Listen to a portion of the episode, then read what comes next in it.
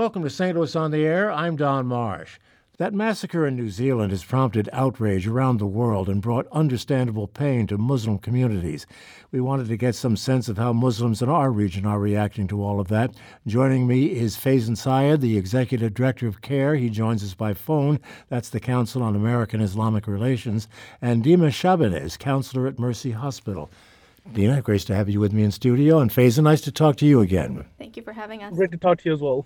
Faizan, I'll begin with you. Uh, how basically is your community reacting to what's been going on in, in uh, New Zealand? Uh, really, it's a total sense of disbelief, heartbreak, and sadness for this senseless loss of life in New Zealand. What really shocks people in our community is not only that 50 people um, lost their lives, but the way in which they were targeted and the heartlessness in which this person did the mass shooting and the mass murder. This white supremacist terrorist attack is something that continues to reverberate within our community even to this day. Has it caused a greater sense of fear or any sense of fear amongst those that you've talked to and associate with? Sadly, this attack is something that really resonates, particularly with us being American Muslims and Muslims living in Western countries, because the root cause of this uh, terrorist who did this heinous attack was this uh, ideal of white supremacy, was this ideal that he looked at Muslims who lived in New Zealand and in other countries as invaders. In the 74 page manifesto, he continuously contact, called our community as that. And because of this fear, there are movements within inside the United States, especially one of our associates with Florida, Hassan Shibly, there's starting to be movements of encouraging Muslims to arm themselves, to take security at our Islamic centers much more seriously, to make sure there are armed guards, and to even do active shooter training in the wake of the New Zealand attack. Dima, let me turn to you. Your your reaction. What are your thoughts following all of this? Um, sadly, I wasn't as surprised as I wish I would have been um, with the way um, the news has been lately with all the hate and the racism. Um, I figured it would be, you know, it was just a amount of time before something like this would happen. Um, it was very gut wrenching. Um, I unfortunately watched the video, um, it kept me up all night. Um, I am also interning at an Islamic school on Fridays at the mosque, and to know that you know we heard of the news on Thursday night, and I had to be at the mosque on Friday. Um, it brought a sense of responsibility. I am, you know, if this was to happen at the mosque, I am now a protector of the children that I'm serving. Um, I have to put my life on the line to make sure that they are safe.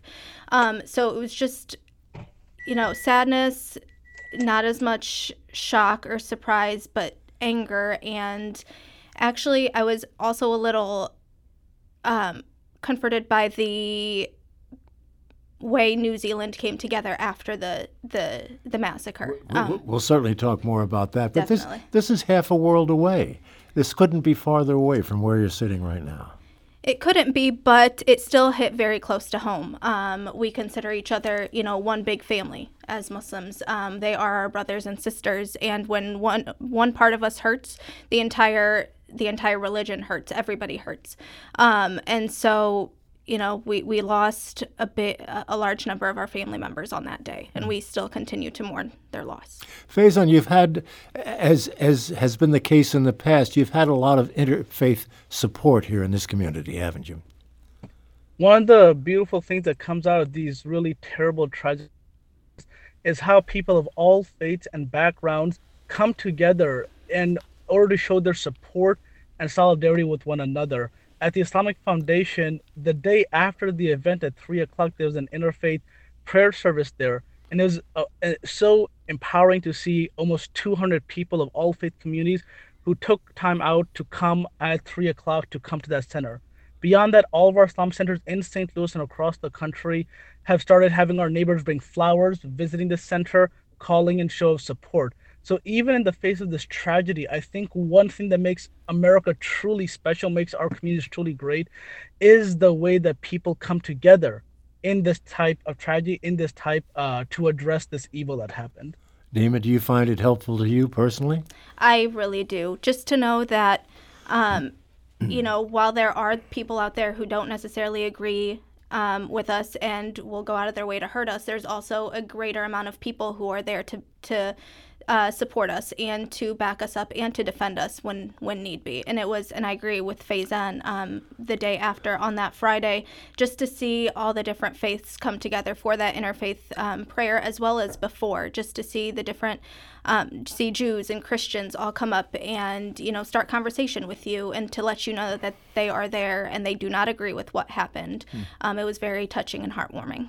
Phasing Faizan, security uh, within the community, you you implied that this was something certainly thinking about, but security at the mosques, for instance, is that something that is happening or going to happen?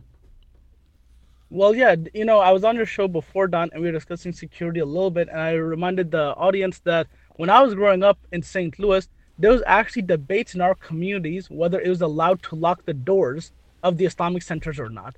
And now, of course, just a few years later, that whole conversation is out the picture. Now, every Islamic center is much more serious and concerned about security. They're starting to look into hiring armed guards to build fences and to make sure the congregation stays safe. Even there's uh, efforts in order for people to um, buy firearms and to purchase firearms as a last line of defense.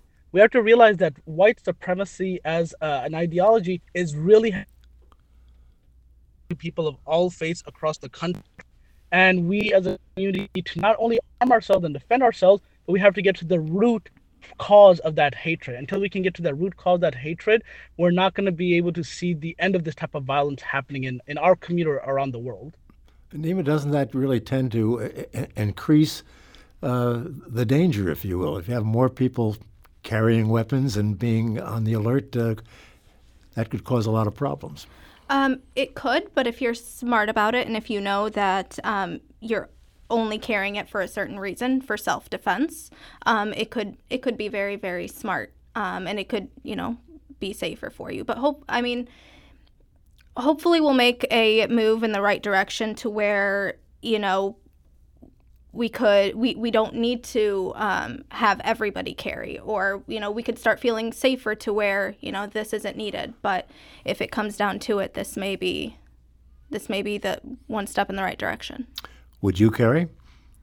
Um that's a good question. Um i'm not sure. Uh maybe. If it I, I don't know. If i feel like my life is on the line and i really need to that may be something i would have to do you would feel safer if you knew people were uh, in your community who were armed and prepared to defend if necessary? Possibly, yes. Yeah.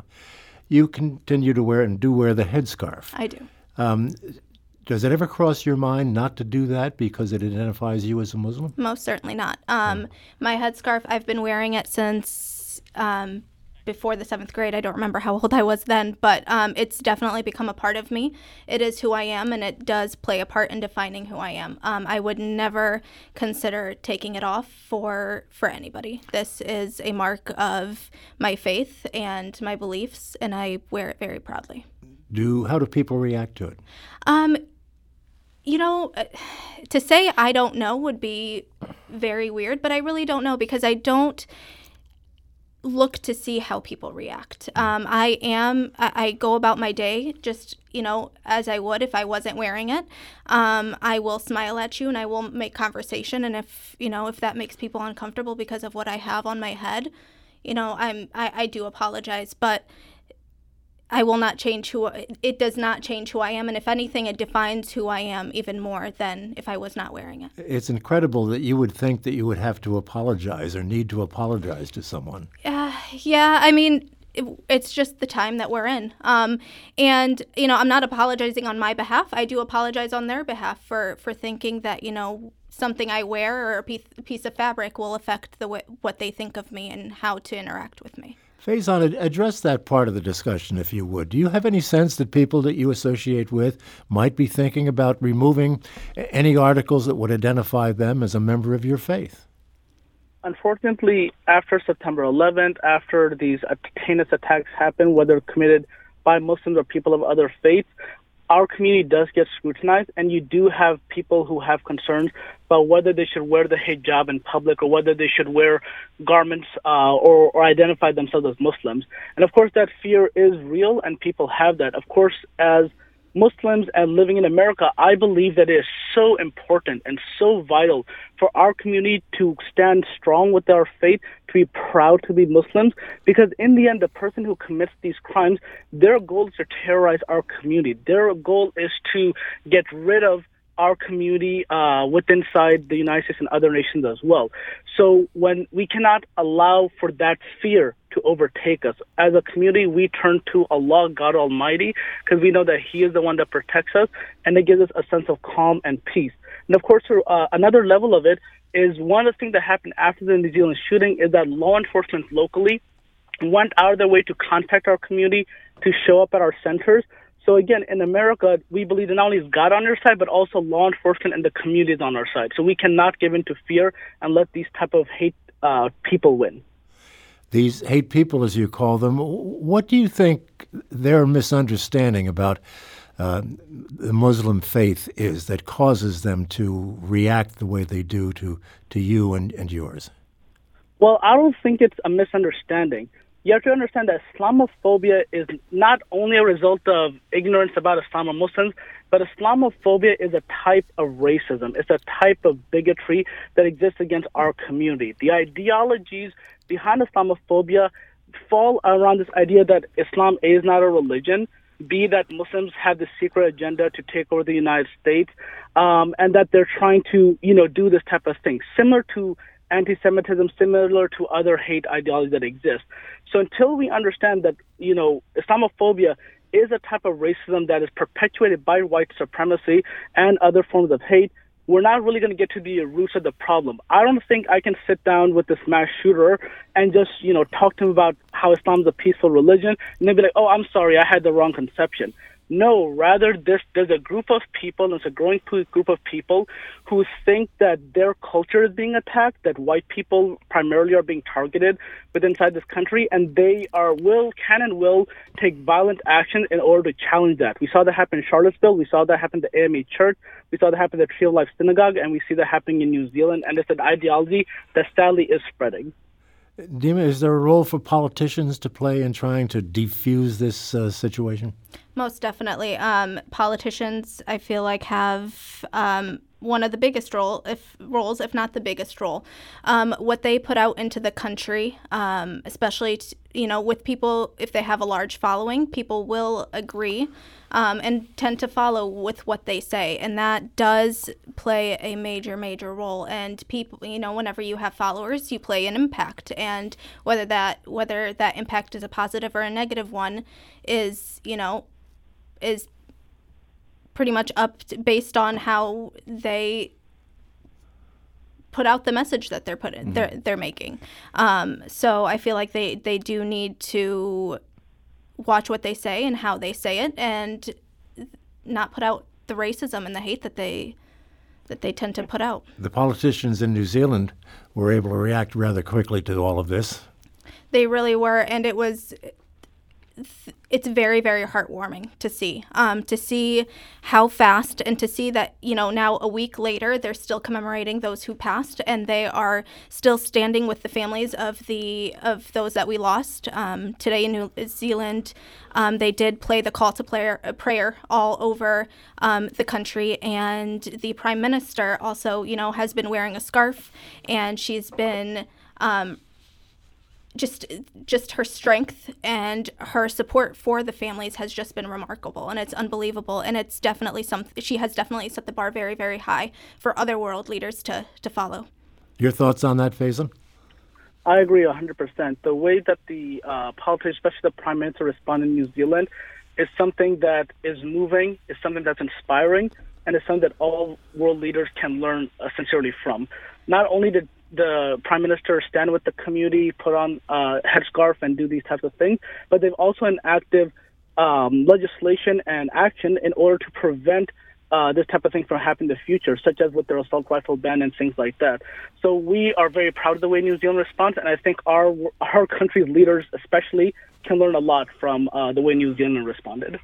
Dima, our time is winding down, but uh, you do counseling work. How do you explain this to kids? Um, well, I'm still currently um, in school. I'm a counselor in training. Um, but with kids, um, I feel like parents need to be aware that kids know more than we like to we like to admit.